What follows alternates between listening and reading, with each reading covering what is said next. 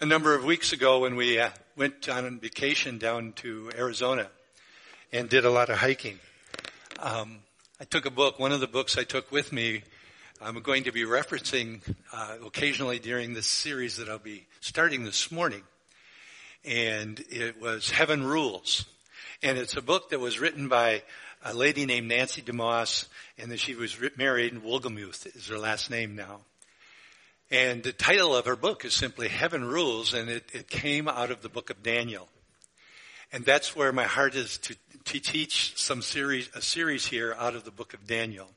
It'll maybe be a little different than what you think if you've studied Daniel before.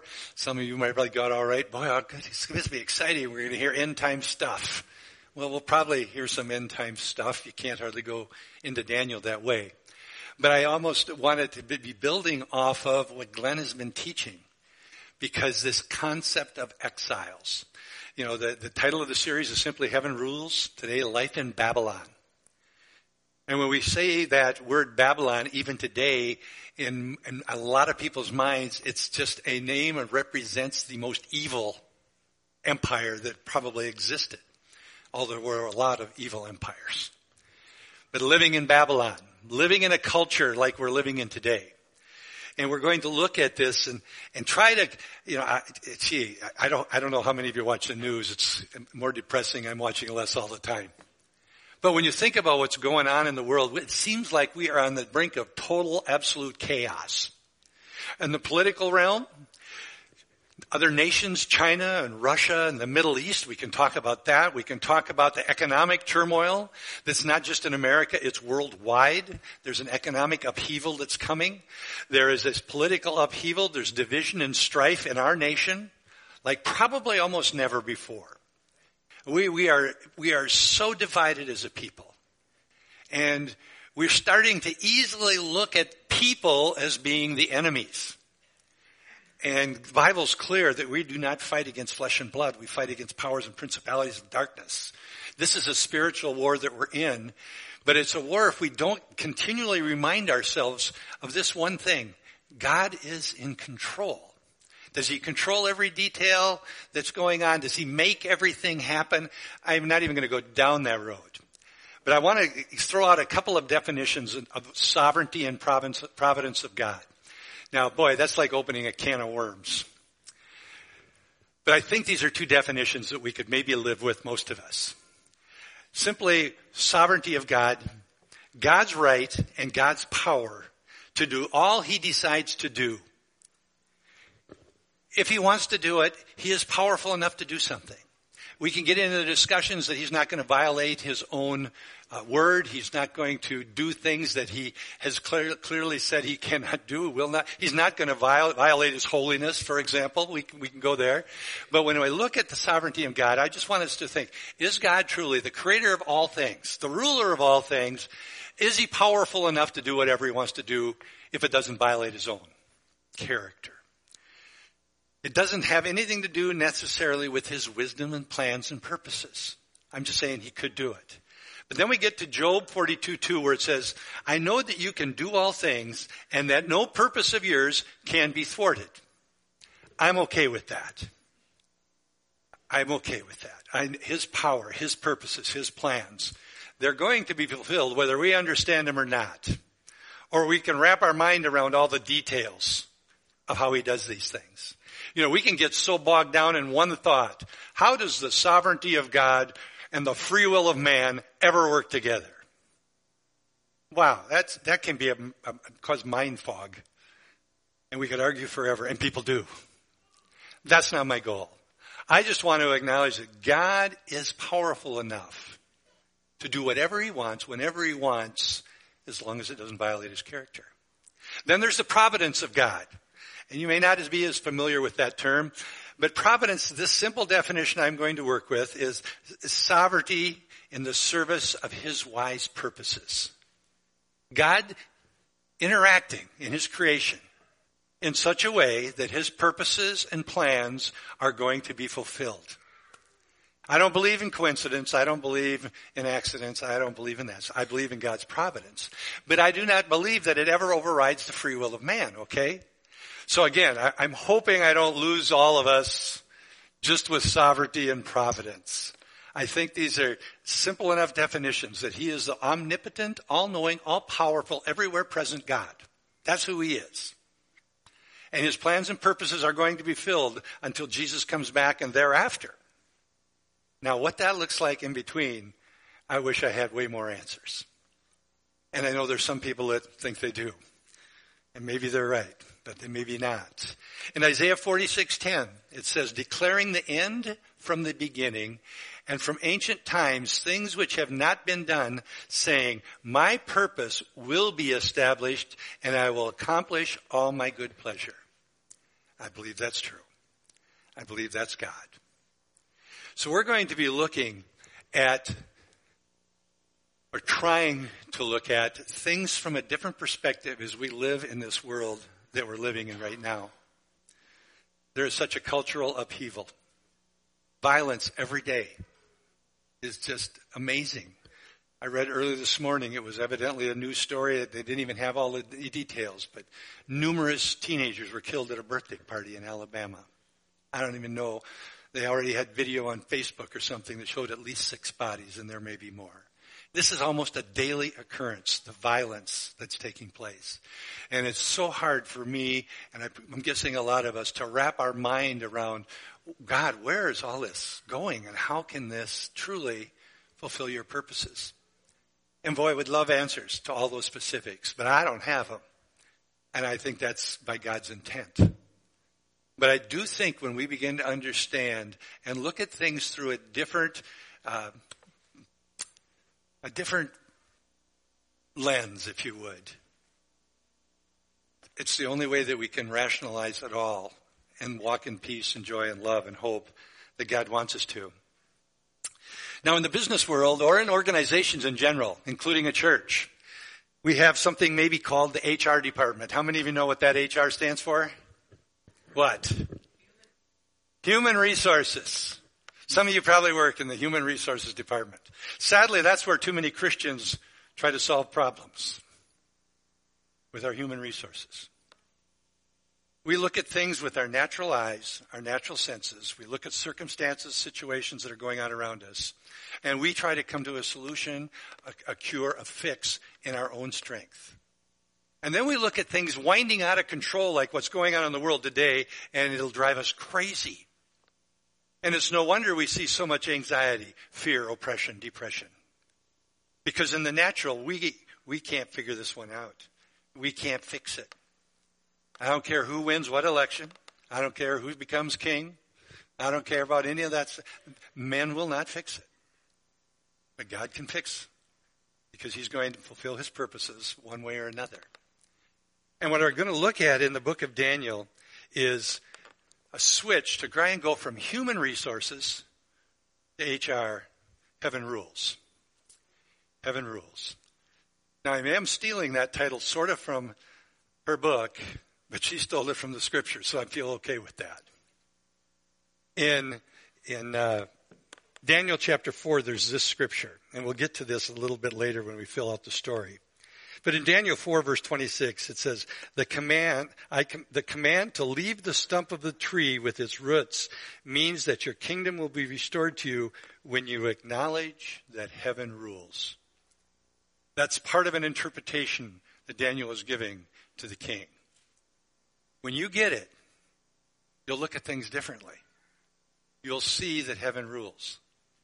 There may be a whole lot of things happening and going on that we don't understand, but God's purpose and plan is taking place and it's unfolding in the midst of this. And I really think once we get a better understanding of that, our perspective can change. Our perspective can change. We may not change anything around us, the circumstances, the situation, but our perspective will change when we look through that lens. We can see even world events a little bit differently. And that's what I think I like about the book of Daniel so much, and one of the things that I'm hoping to be able to show us as we go into the book of Daniel. This morning will be a little bit different. We'll be jumping around a little bit in Daniel, not only to some of his interpretation of dreams, but to who he was what was going on. Glenn has done such a good job in the Bible study class giving us background of what's going on. When we think of Daniel, What do you think of? And we'll see there's some of those awesome Bible stories that we learned in Sunday school that come from the book of Daniel. But there was a purpose. God had a plan in everything that we see taking place. So we're going to look at Daniel first of all, and just to give us a little bit of background of the man Daniel. He lived most of his life in Babylon. He's living as an exile, far from his homeland, in an evil empire. And then another evil empire, and then another evil empire, and then another one that's not so good. He spends almost his entire life in exile. He rises above it all to ascend to one of the highest offices in the land. In the midst of a government and rulers that are pagans and evil. And we'll notice all of the evil that's around him, all of the, the trials and temptations and testings that come his way. Not one word in the Bible is negative about Daniel. Not one word. Living in the midst of all of this. There's a scripture in Daniel chapter 1, and when you start with Daniel chapter 1, you'll see right away it starts talking about them being conquered by King Nebuchadnezzar of the Babylonian Empire and taking away a, a, a number of the, many, maybe millions of the Jewish people.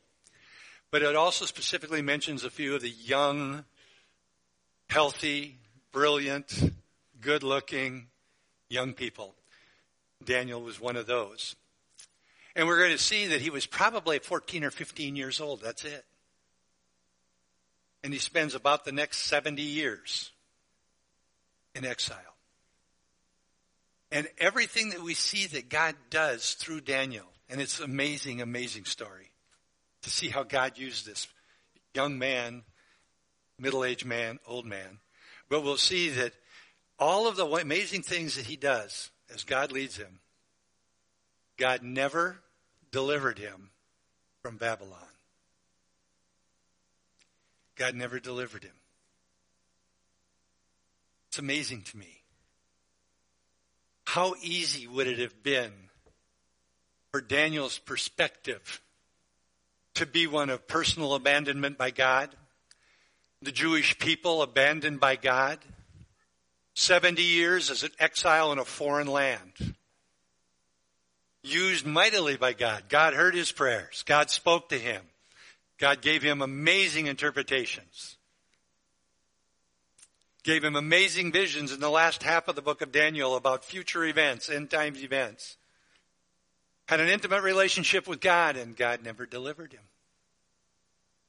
As a matter of fact, we don't see anything in the book of Daniel about Daniel asking to be delivered. We see nothing about him complaining, ranting, and raving about the evil people in charge. I don't even see anywhere when there when he was out protesting with a sign any place. 70 years in Babylon. How in the world? You know, it tells us in verses 1 and 2 where he got taken into Babylon. And yet, right away in chapter 1 in verse 21, it says these words. And you need to really read the chapter to get full context. But he says, And Daniel continued until the first year of Cyrus the king. We don't get this right away, but that's almost 70 years later. And the key word for me was Daniel continued. He didn't give up. He didn't lose focus. How could it be that way? What enabled him? And I would offer this. He never ever forgot that God is in control. God is in control. Whatever the situation looks like and how little my natural understanding is, I'm going to look through that lens that God is in control. He's doing something. In New Testament, we read things like, all things work for good for those who believe. I believe that completely. But holy cow, there are things we go through that do not feel good and they do not look good.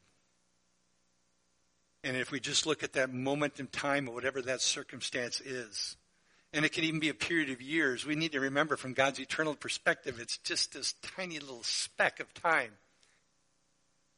And his purposes are going to be accomplished eventually. I think if we get that mindset that heaven rules, God is truly in control, He has a plan, even when I don't understand it, even when I'm going through things that I hate because they're so painful. God's promises are true. His plans will be fulfilled. He's a good God. He loves me. He has plans for my life. It's going to change our view of everything. And in the midst of that, we can walk in that kind of peace and hope and joy that the Lord intended for us to do. So I'm going to jump ahead right now a little bit to Daniel chapter 4. Because when we read these stories and we see these things, we need to remind ourselves Daniel is there. He's in exile. Why? Because God has a plan and a purpose. I don't think it was on their agenda when he was a 15 year old teenager saying, I want to be taken into exile for the next 70 years. Wasn't on his radar whatsoever. God had a plan. In Daniel chapter 4, we read about King Nebuchadnezzar. And he has this dream. And nobody, we've already seen from the previous chapters, it's another dream. It's not his first dream. And, and by now Nebuchadnezzar knows there's this guy named Daniel who's good. God uses him. But even when Nebuchadnezzar has these revelations about Daniel's God, it's like, wow, it's like so many of us. Wow, isn't God good? Next thing you know, we go back to living the same old way. Same old way. Nebuchadnezzar was guilty of that. So he has this dream and it troubles him. And he has this dream of this giant tree this giant tree and it and then when you read the words in, in, daniel chapter 4 about this tree it describes this tree as a large tree it was a strong tree its foliage its leaves it was a beautiful beautiful tree it was covered with abundant fruit all the animals could come and, and get covering and protection under the shade of this huge tree.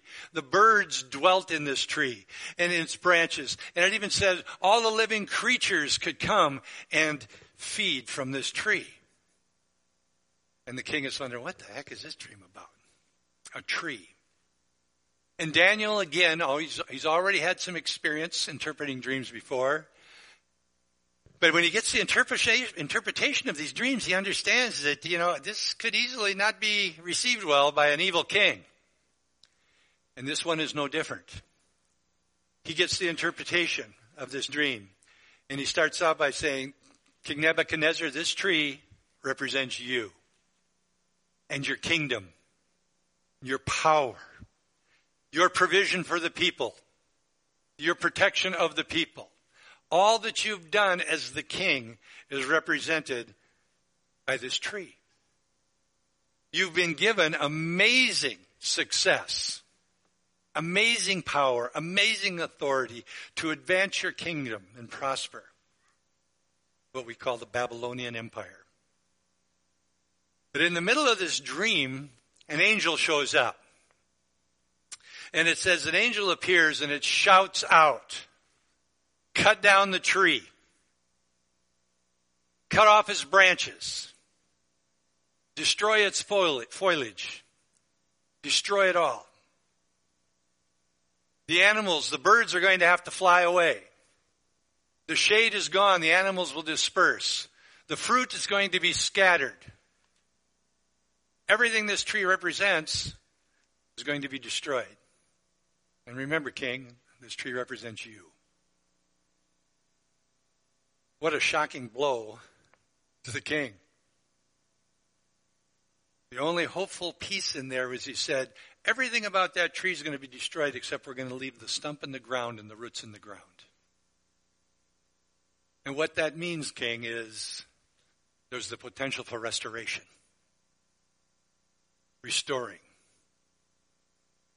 And he didn't even leave it at just all of that. The dream said, you know what? You're going to lose your mind. You're no longer going to have the mind of a man. You're going to have the mind of an animal. And you're going to go out as an animal and live off the grass like an animal. And he goes on and gives a picture of what this is going to look like. And this dream is amazing. If I'm the king, I'm not so sure I like it much. And if I'm Daniel, I might be a little fearful of giving the most powerful man on earth bad news. But he remembers and he looks through the lens of God is in control. Heaven rules. What a come down for King Nebuchadnezzar. Everything is being stripped away. All of the power, all the authority, all his prestige is going to be stripped away. He's going to lose his mind. He's going to live like an animal. Why? What's God's purpose in something like this? I would direct you to verse 417 if you're looking in your Bibles.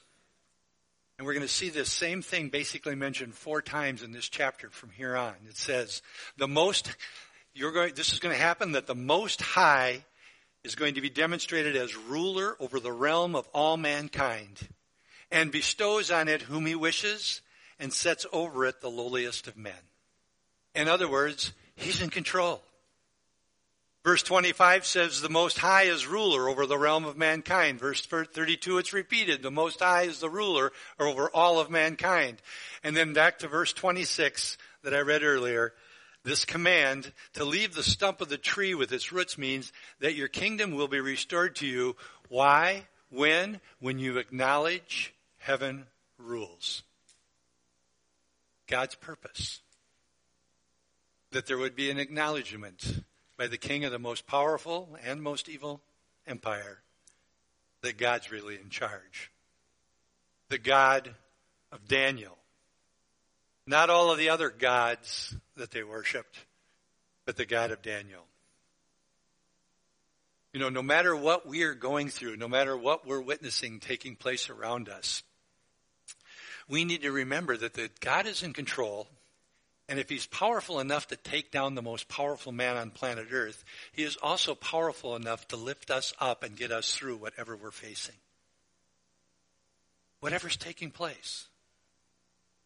When I say it's spinning out of control, that's only from the natural point of view. When it's descending into chaos in the, the natural point of view.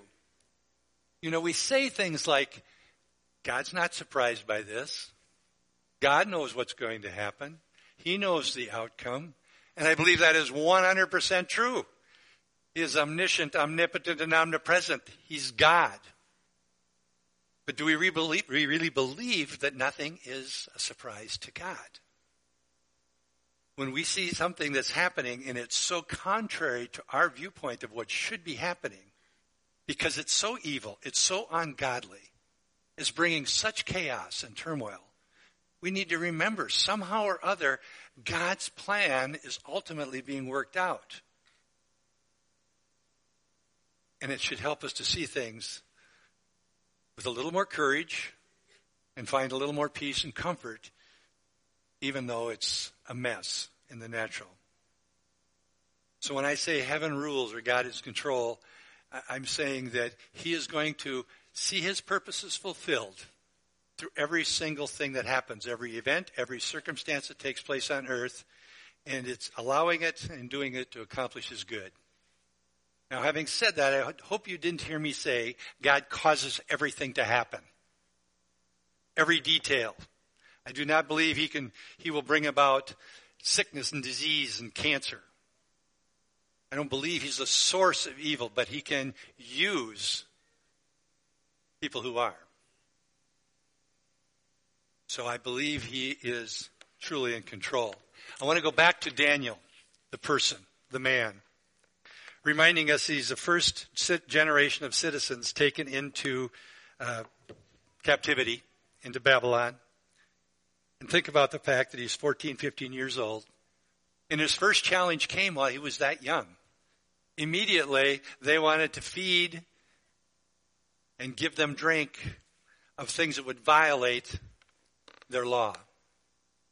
As a 14, 15 year old, when we were 14, 15, some of you might be 14, 15, are we strong enough to stand up to the most powerful man on the earth and say, no, I'm not going to do that.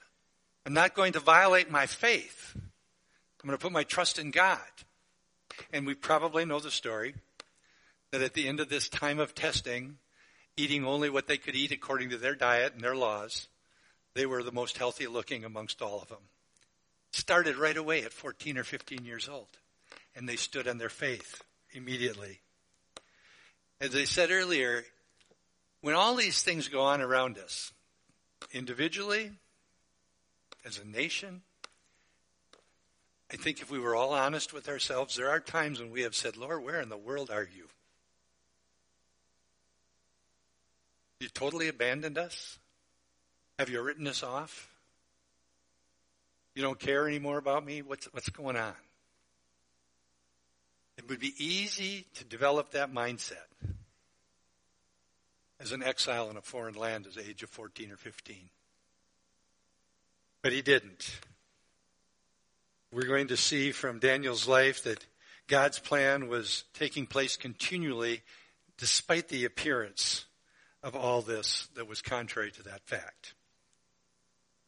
Think about some of the best known events in the book of Daniel. If I asked you to tell me some of the things in the book of Daniel, it'd be amazing. I could tell you, ask you to do that in a lot of the other prophetic books, and most of us would go, I don't have a clue what happened in that book.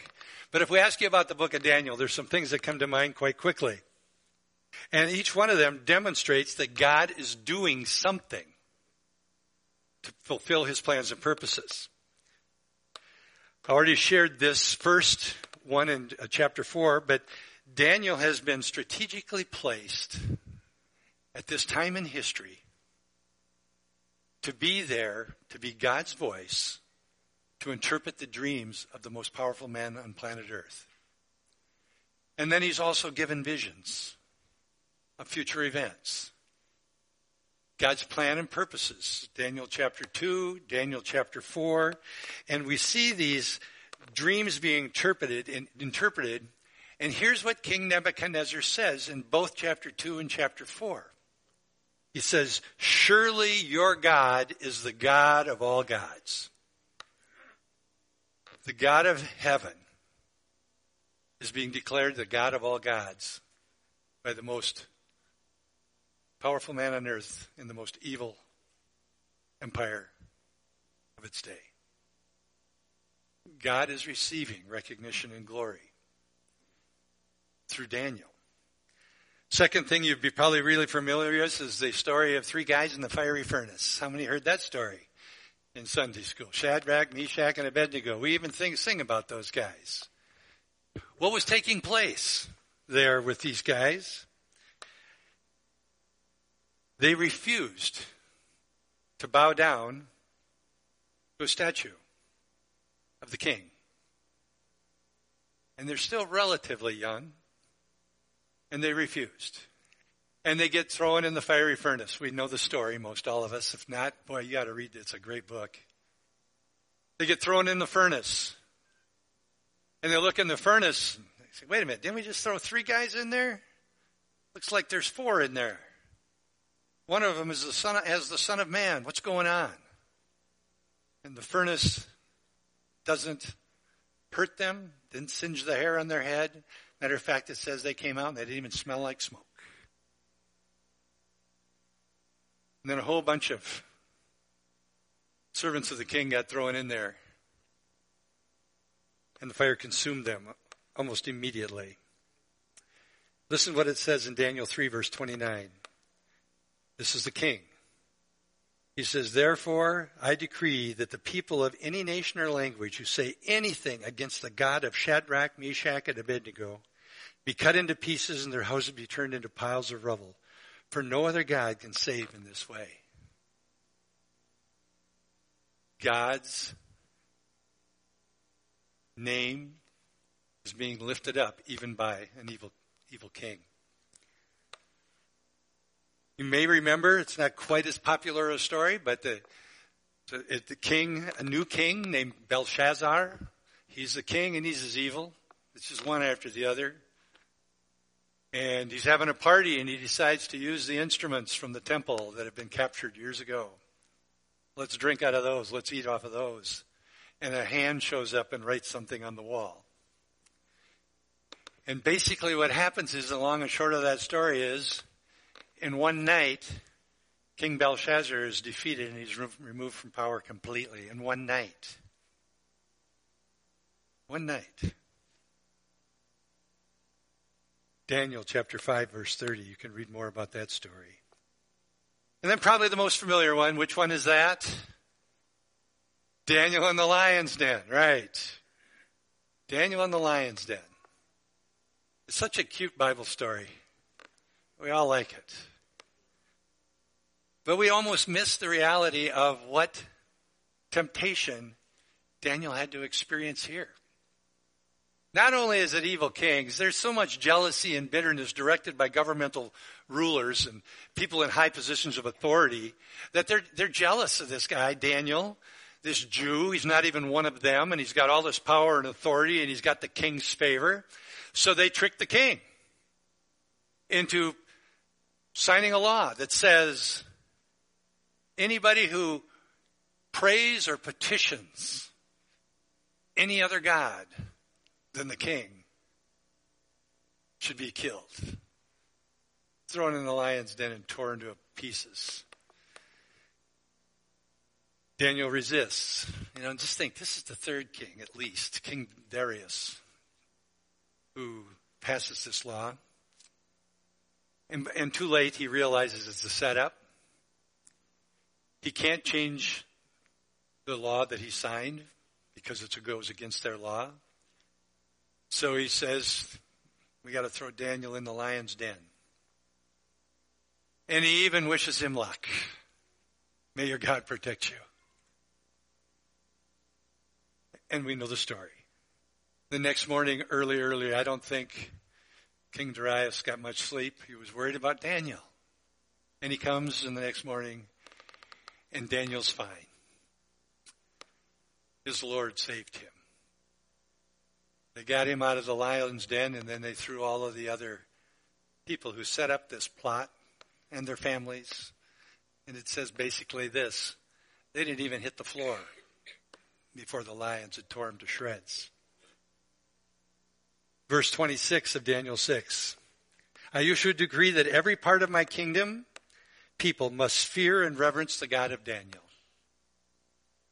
For he is the living God and he endures forever. His kingdom will not be destroyed. His dominion will never end. He rescues and he saves. He performs signs and wonders in the heavens and on the earth.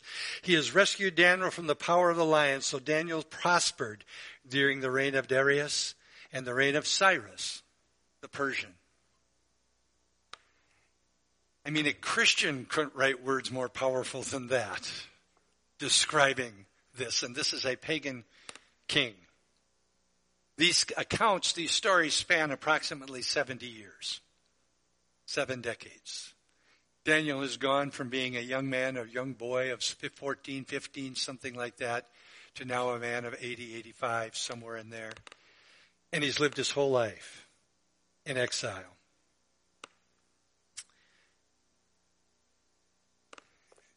He worked for 70 years under evil kings, evil rulers, one empire after another came into power. The rulers changed. He put up with all of the trials, the temptations that took place, all of the envy, all of the jealousy, all of this as an exile. But he never lost focus. He was faced many, many, many times with choosing between his faith in God and giving in to the culture around him. What enabled him to have such favor? He was calm, he was humble, and he had a prayerful confidence in the Lord. And it drew the pagan rulers to him. He survived one ruler after another ruler after another ruler. And he thrived in his position of power and responsibility and authority in these pagan empires. How did he do it? Well, as I mentioned earlier, I can tell you first of all how he didn't do it.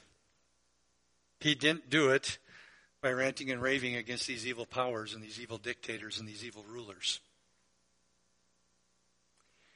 He didn't do it by protesting the wicked system and the governments that were perpetuating all this evil.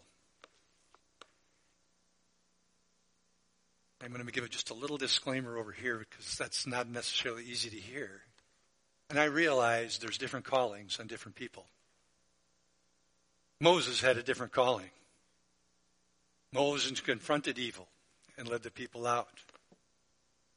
But I don't think many of us are called to be Moses. We are probably more likely to be called to look at this model laid before us in Daniel. To see how we can be salt and light in a world that is getting darker and darker and darker. What do we need to be doing in this world? I believe Daniel realized that every evil ruler, they're, they're going to come and go one after the other till Jesus returns. Some may be a little better than others. But we're going to see evil rulers and evil governments because they're men and they're ran by man. There's only going to be one ruler who does it right, and that's going to be Jesus when he returns and reigns and rules. He remains strong in his faith. And really, his righteous influence greatly impact us unrighteous rulers and nations. How can our righteousness and our righteous behavior influence the ungodly around us? We, we've got to figure out how to be salt and light in a world like we're living in. And we can only do that, I believe, by understanding God is control and He is working out His plans and purposes. And He has put you and I here for this time to be an influence in an ungodly world. And again, it will look different amongst us. Some of us may be called to be out there on the front lines more so, confronting evil. But I believe most of us are called to bear fruit where we're planted, demonstrate the character and attitude of Christ, have the faith that God is truly in charge? And how can we represent Christ in a world that's falling apart to all our natural senses? I believe Daniel is an example of keeping your eye on the ball, so to speak, and that ball being God's plans and purposes are going to come to pass. No man is going to prevent that. It's going to happen. Glenn's talked a lot the last week or two about suffering for Christ. How many of you signed up to suffer when you accepted Christ? Maybe that's part of the, the error in the message we so often receive. Pray this prayer, accept Jesus, and hallelujah, everything's good. That's just not true. Your eternal security is in place, but Bible's clear. We're going to suffer. Glenn shared this morning. Count it a privilege to suffer for Christ. How do we do that?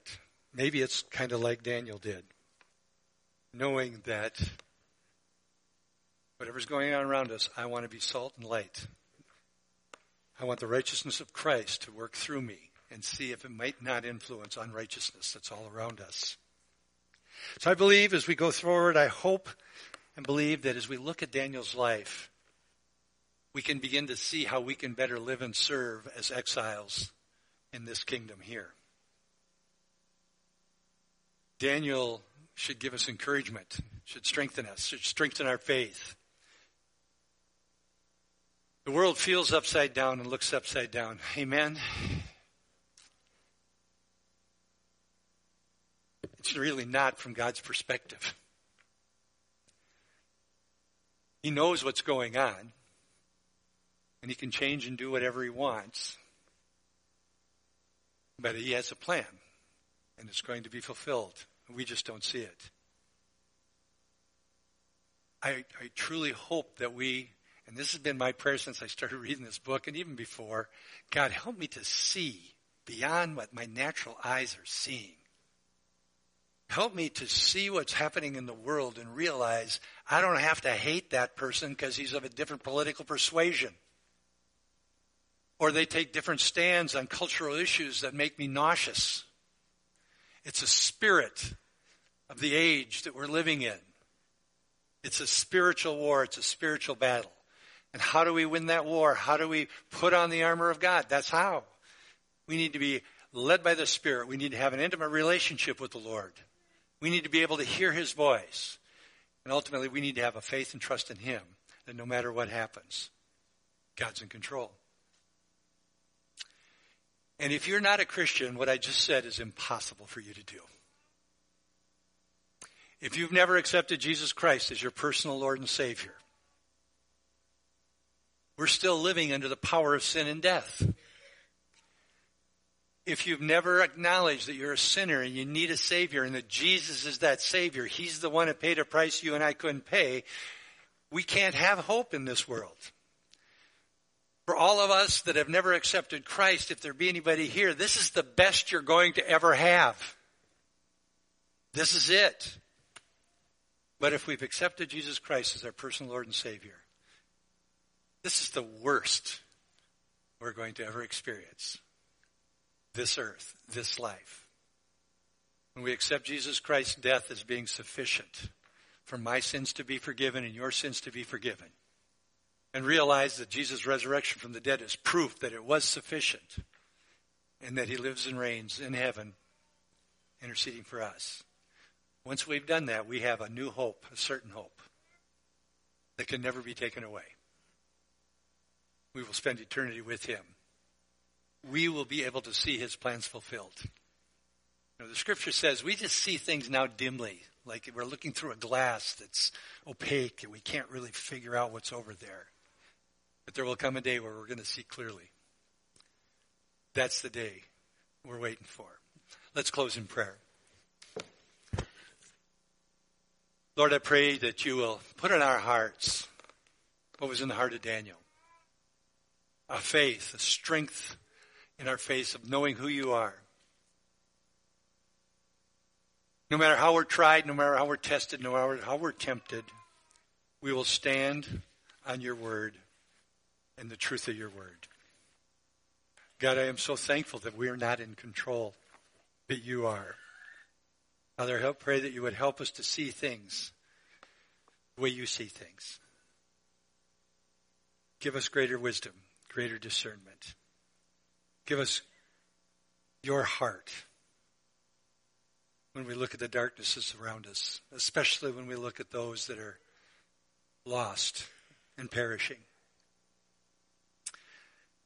Give us the boldness to take the opportunities to share the hope that's in us. And Lord, I pray that you would bring us to a place by your grace that we would truly be ambassadors that represent Christ. So when people see us, they can see Jesus. Lord, we are going to be a peculiar people. I pray you would help us be all right with that. Lord, I pray that that starts fresh and new in each one of our lives, even today. That your mind, your attitude towards what's going on in the world could become ours. And Lord, I do pray that if there's anybody here who's never accepted Jesus as their Lord and Savior, today would be that day. They would surrender their life to you, receive the gift of salvation, the forgiveness of their sins, that they might experience the freedom and abundance that you have for all your children. Pray you would protect each one now as we drive on whatever these roads might look like. Keep us safe. In Jesus' name, amen.